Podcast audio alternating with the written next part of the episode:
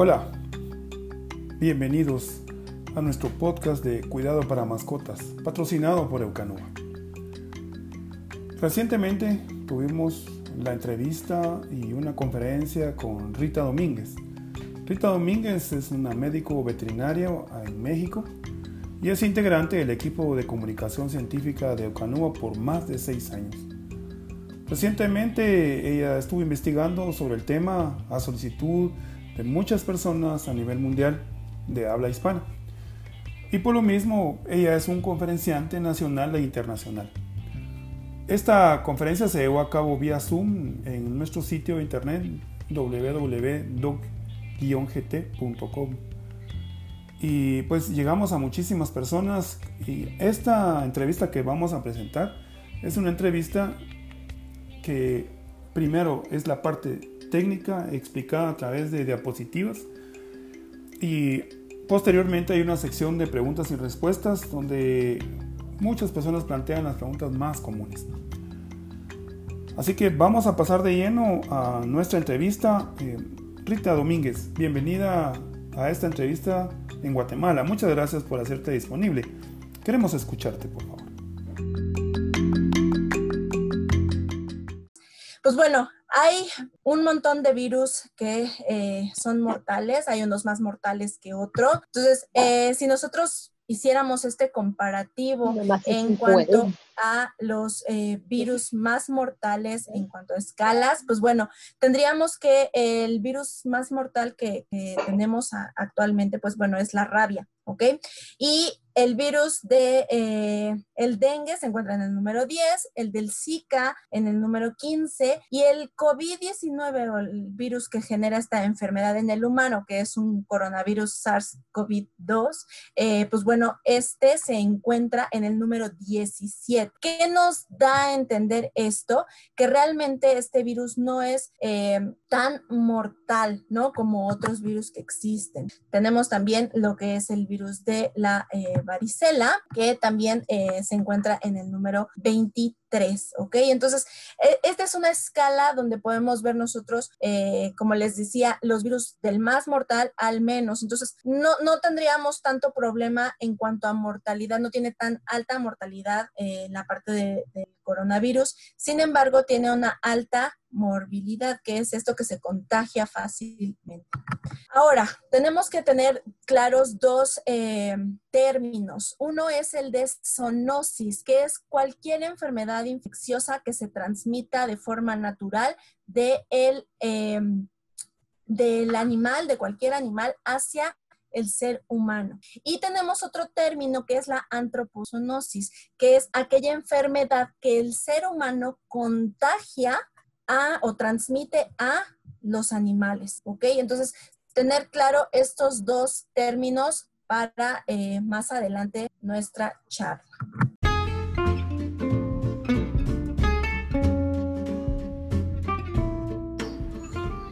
Y ahora un breve mensaje de nuestros patrocinadores Eucanuba Guatemala. Escuchemos.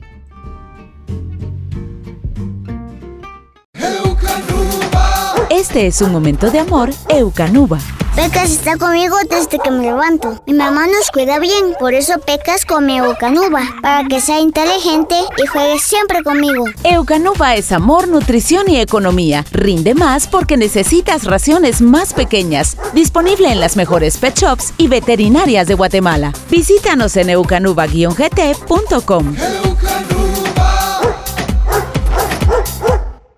como les decía, en la parte de eh, mortalidad que acabamos de ver, pues bueno, la rabia eh, tiene un 100% de eh, grado de mortalidad en aquellos animales a los que les da. Y no tanto así si nos vamos a la parte del coronavirus 2, el SARS-CoV-2, que es el, que, el coronavirus que genera la enfermedad de COVID-19, tiene un ratio de mortalidad del 6%. Realmente no es una eh, mortalidad tan alta. Como les digo, el problema no es tanto la mortalidad, sino eh, la rapidez con la que se transmite este, este virus, la morbilidad. ¿Ok? Ahora, la familia Coronaviridae. Esta familia va a tener varias eh, ramas, ¿ok? Las que nos van a interesar más es el alfa coronavirus, que son el tipo de coronavirus que da a animales, ¿ok? Que va a ser una presentación intestinal en el caso de el coronavirus de perros, ¿ok? Y vamos a tener también el alfa coronavirus de gato que da la enfermedad de peritonitis infecciosa felina, ¿ok? Nuevamente, son signos entéricos o signos, ¿ok? En, tanto en gatos como en perros. Ahora, ¿qué pasa con otra de las familias? Los beta coronavirus. Estos sí son los que le dan al ser humano. Y existen tres coronavirus eh, de este tipo que se están presentando, que son los que generan la enfermedad de MERS, la de enfermedad de SARS, que todas son respiratorias. Y pues la más reciente que tenemos, que es COVID-19. Está eh, comprobado con todo lo que tenemos actualmente de evidencia que no existe zoonosis entre estos eh, coronavirus de los animales de compañía hacia el ser humano, ¿ok? No hay manera de que el alfa coronavirus le dé al ser humano. Ahora, con el beta coronavirus, la primera impresión que tuvimos fue justo que no había antroponosis, ¿recuerdan? Pues no, esto quiere decir que no habría transmisión del ser humano hacia los animales de compañía. Y lo pongo en signos de interrogación por casos que se han llegado a presentar y que ahorita vamos a platicar un poquito de estos. Pero sí que quede claro que son dos eh, familias completamente diferentes de eh, lo que es coronavirus. Uno es el alfa, que es los que eh, están atacando a animales de compañía y los otros son los beta, que son los del ser humano. Como les decía, eh, el coronavirus pertenece a la familia Coronaviridae, que tiene cuatro géneros, el alfa, que es el de los animales, el beta, hay una tercera que es gamma y otra que es delta, ¿ok? Y que eh, todas estas familias, pues bueno, están causando enfermedades de leves a graves tanto en humanos como en animales de compañía o en animales en general, ¿ok? Los alfa, que son los del ser humano, pues bueno, se tiene eh, catalogado el coronavirus 229E, el NL63. Hay un beta coronavirus por ahí que es el OC43 y uno denominado HQ, HKU1, ¿ok? Estos cuatro sabemos que, eh, pues bueno, están dando esta enfermedad, enfermedades en seres humanos. Y hay nuevos coronavirus que se han detectado, como el SARS-CoV-1, que salió en 2000 o fue detectado en 2002 y que eh, da lo que es el síndrome respiratorio agudo grave. Nuevamente, eh, está atacando aparato respiratorio. En 2012 se tuvo el MERS-CoV que es el coronavirus que dio origen a el síndrome respiratorio de Oriente Medio, ¿ok? Y ahora en 2020, pues se tiene esta nueva variedad, que es aquel que da eh, el SARS-CoV-2, que es el que da origen a la enfermedad de eh, COVID, ¿ok? COVID-19. Entonces, evidencia científica, como les digo, no es nada más que yo les platique, sino es los estudios que vienen detrás, se tiene que los perros y gatos no transmiten lo que es el SARS-CoV-19, ¿ok? No pueden transmitir la eh, enfermedad o este coronavirus COV-2. ¿Qué dice la WhatsApp? Y esta fue una publicación, todo es eh, de dominio público, entonces al final les pongo las referencias para que si ustedes quieren consultarlas después con más tranquilidad puedan hacerlo. Pues bueno, la WhatsApp, que es el organismo mundial de eh, animales, de, pequeños animales o animales, eh, pequeñas especies, donde entran perros y gatos, es la asociación veterinaria, ¿ok? Que se encarga de estos. Entonces, ellos pronuncian tras eh, una prueba que se hizo a un perro y que este dio eh, positivo a coronavirus, pues bueno, eh, ¿qué, es lo que ellos sacan de comunicado el 8 de marzo?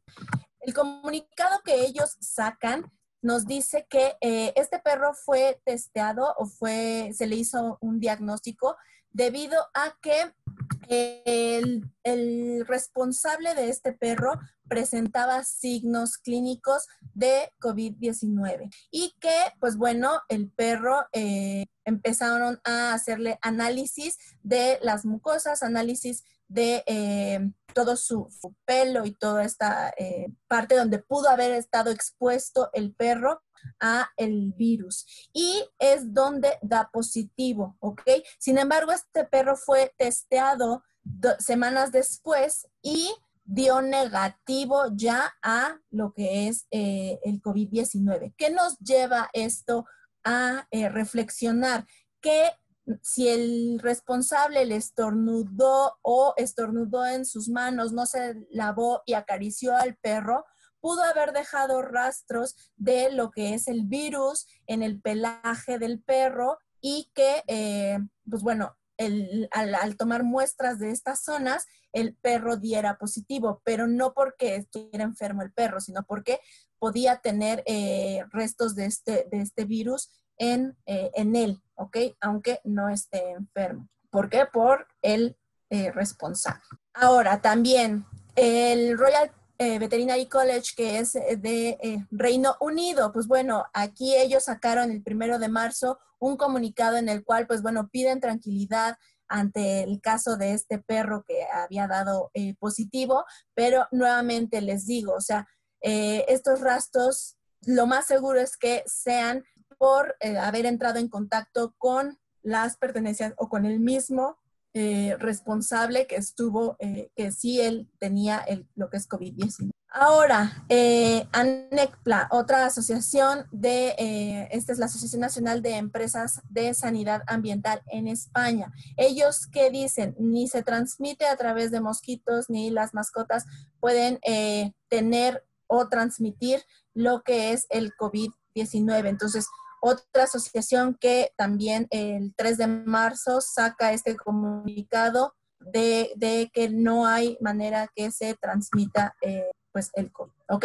En Waltham, otro centro de estudios eh, británico, pues bueno, ¿qué es lo que ellos sacan este comunicado? ¿Qué es lo que necesitamos saber? Pues bueno, que hasta el momento, cuando se sacó este comunicado en abril, pues bueno, no hay evidencia de que perros o gatos sean fuente de infección hacia otros animales o hacia el humano, es decir, no zoonosis.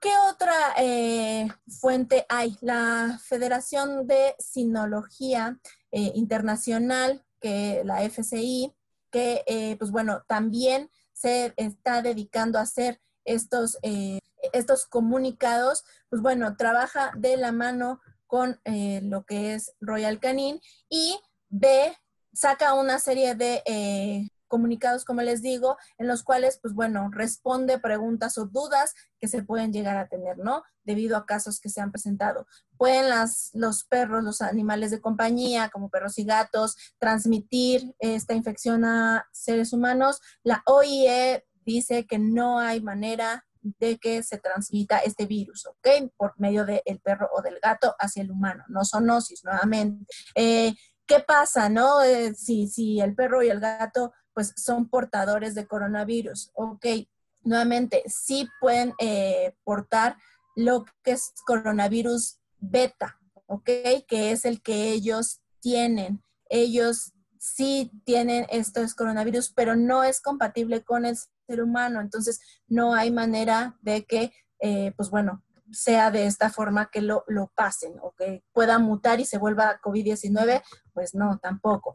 Y lo que sí pudiera llegar a ser es que sea un fomite y que, eh, pues bueno, como les digo, ¿no? O sea, si está eh, una persona enferma, pues bueno, y tiene contacto con ese perro o ese gato, pudieran quedar rastros si la persona enferma le estornuda o no se limpió bien las manos y toca a este perro. ¿Ok? Pero no es el perro per se. Eh, también cómo debemos de manejar a los perros y a los gatos, a estos eh, animales de compañía, eh, para asegurarnos que no sean portadores, pues bueno, lanzan una serie de cuidados, que no dejemos que nadie toque a, nuestros perros y a nuestros gatos, que se siga manteniendo la sana distancia cuando lleguemos a sacarlos a pasear. Entonces, hay, hay algunas algunas recomendaciones que se hacen para que tratemos de evitar al máximo esta parte, como les digo, de fomites, de que pudiera ser el perro o el gato quien eh, pues transmitieran eh, la enfermedad no per se, sino eh, pues por medio de alguien que los, les dejó residuos del virus, ¿ok?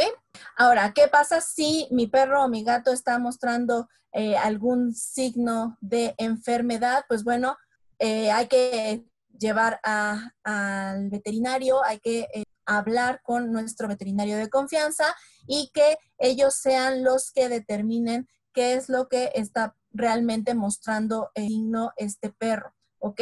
Sabemos que, eh, pues bueno, hay muchos signos que por el estrés en la cuarentena en el que estamos ahorita nosotros y que muchas veces, pues bueno, también nuestros perros sufren de este estrés por estar encerrados y son perros o gatos que nosotros los teníamos acostumbrados, por ejemplo, en el caso del perro, a que salíamos diario varias veces al día a eh, caminar, a dar paseos con él y de repente no hay paseos, pues bueno, eso genera un grado de estrés en estos perros. Ahora con los gatos, el gato estaba acostumbrado a que no había a lo mejor nadie en casa y entonces ahora estamos 24 horas del día ahí en casa. Eso también genera estrés para los gatos. Entonces, todo, todo este estrés hace que haya signos que anteriormente quizás no se estaban eh, viendo, las defensas de nuestros animales de compañía bajan y entonces empiezan a presentarse estos signos. Entonces, lo primero es levantar el teléfono, comunicarse con el médico veterinario y decirle qué signos es los que estamos viendo y él ya determinará si con una videoconferencia una videoconsulta que, vi que estuvieron, no sé si ya tuvieron estas charlas o apenas las van a tener, pero bueno, eh, las videoconferencias eh, para las consultas, pues bueno, están teniendo mucho auge ahorita, ¿ok? Por esta razón, para tratar de eh, delimitar esta sana distancia y que no haya problema de que salgo corriendo y pues bueno, me puedo yo infectar, por, no tener quizá los cuidados que, me bloquee en el momento de mi perro puede ser que lo tenga, entonces voy a correr al veterinario. A lo mejor el veterinario está cerrado, a lo mejor no está, a lo mejor tiene paciente. Entonces, lo primero es comunicarse con el médico veterinario. ¿Ok? Eh, mi perro debería de, o mi gato debería de usar máscara. Pues no, no hay evidencia científica de que eh, sea bueno que los perros, al contrario, eh, ellos recuerden que sudan o liberan, no sudan, sino más bien liberan calor por parte del jadeo, que es esta respiración que tiene por la boca. Entonces, si nosotros le ponemos una máscara, ese perro no va a poder estar liberando ese, ese calor adicional que tiene en su cuerpo. Entonces, es contraproducente, ¿ok? Entonces, no hay evidencia científica de que debamos de comprar o de usar eh, mascarillas en nuestros animales de compañía. Ahora, les presenté datos de eh, cuando empezó esta pandemia, pero ahora, ¿qué es lo más actual? Pues bueno, los Centros para el Control y la Prevención de Enfermedades, la CDC, que es una agencia del gobierno eh, norteamericano, pues bueno, ellos sacan el, el update más próximo que encontré fue del 15 de junio, en el cual, pues bueno, se sigue manejando que no hay eh, una evidencia de que los animales domésticos, pues bueno, tengan o contagien lo que es el COVID. Entonces, pues bueno, eh, eso, eso es importante que se, se, cree o se sabe, se sugiere que eh, esta enfermedad pues vino de una fuente animal, pero no tenemos a ciencia cierta todavía seguridad de qué animal pudo haber sido, ¿ok? Se tiene ahí la, eh, la teoría de esta parte de los murciélagos, porque en China, pues bueno, los consumen y todo eso, pero no se sabe a ciencia cierta eh, cuál es el origen, ¿no? De, de este, esta enfermedad o de este. Pero, como les digo, que no hay evidencia de que los animales, y esto es algo, si, si tuvieran que llevarse algo de esta charla, esto es lo que más me interesa que se lleven, por eso se los repito tanto, que no hay evidencia de que eh, los animales de compañía puedan eh, contagiar o transmitir el COVID-19, ¿ok? También la OIE, pues bueno, sacó todos los casos reportados que eh, se han visto en animales de compañía o en animales eh, de zoológico, como seguramente habrán oído del tigre en, en, Estados Unidos, que bueno, ese fue en abril que se tuvieron los, eh, los un tigre, un león y eh, un perro que fue ahora el 3 de junio. Entonces, aquí vienen todos los casos, pero si se fijan, son muy... Eh, pocos realmente los casos, no es algo significativo como para que se asegure que los animales pueden transmitir, porque nuevamente no hay una, un estudio en el cual realmente haya, se haya probado que un animal pueda transmitir, que haya zoonosis, que pueda transmitir lo que es el SARS-CoV o SARS-CoV-2, ¿ok? Sí ha habido algunos animales que han dado positivos, pero nuevamente, como les digo, no, no, puede, puede ser que estén dando positivo por haber estado en contacto con ropa o con eh, algo de esos responsables o de esos cuidadores que sí tengan COVID-19 y más bien lo que se está dando, recuerdan esos signos de interrogación de la eh, antroposonosis que yo ponía al principio, pues bueno, puede ser que por ahí más bien eh, esté el, asunto, ¿ok? Eh, realmente no se ha visto que se presenten signos clínicos algunos sí han dado eh, signos clínicos. ¿Quiénes son los que han dado signos clínicos? Y esto nuevamente es una ficha técnica de la Organización Mundial de la, de la Sanidad Animal, de la OIE. Eh, y pues bueno, ahí se ha visto de forma experimental ni cerdos, ni aves de corral, ni perros han mostrado signos clínicos o que transmitan eh, la enfermedad. Sin embargo, pues bueno, los gatos sí es una especie en la cual de forma natural eh, se, ha, visto que llegan a presentar signos clínicos. Los casos de estas tigres que les comentaba en Estados Unidos son eh, prueba de esto. Ellos fueron felinos que sí presentaron signos clínicos leves, pero eh, que fueron presentados y que bueno, por esta presentación de signos se hizo la prueba y pues bueno, se vio que ellos estaban eh, sí dando positivo a lo que es el COVID-19, pero eh, es la única especie en la cual la OIE ha visto que sí pueden llegar a presentar signos, ¿ok? No se ha visto que sea el 100% de los casos de los gatos o de los felinos que presenten signos clínicos, pero algunos sí han presentado y algunos pues nuevamente sí han tenido el contagio de humano a felino o entre eh, felinos también se ha visto el contagio.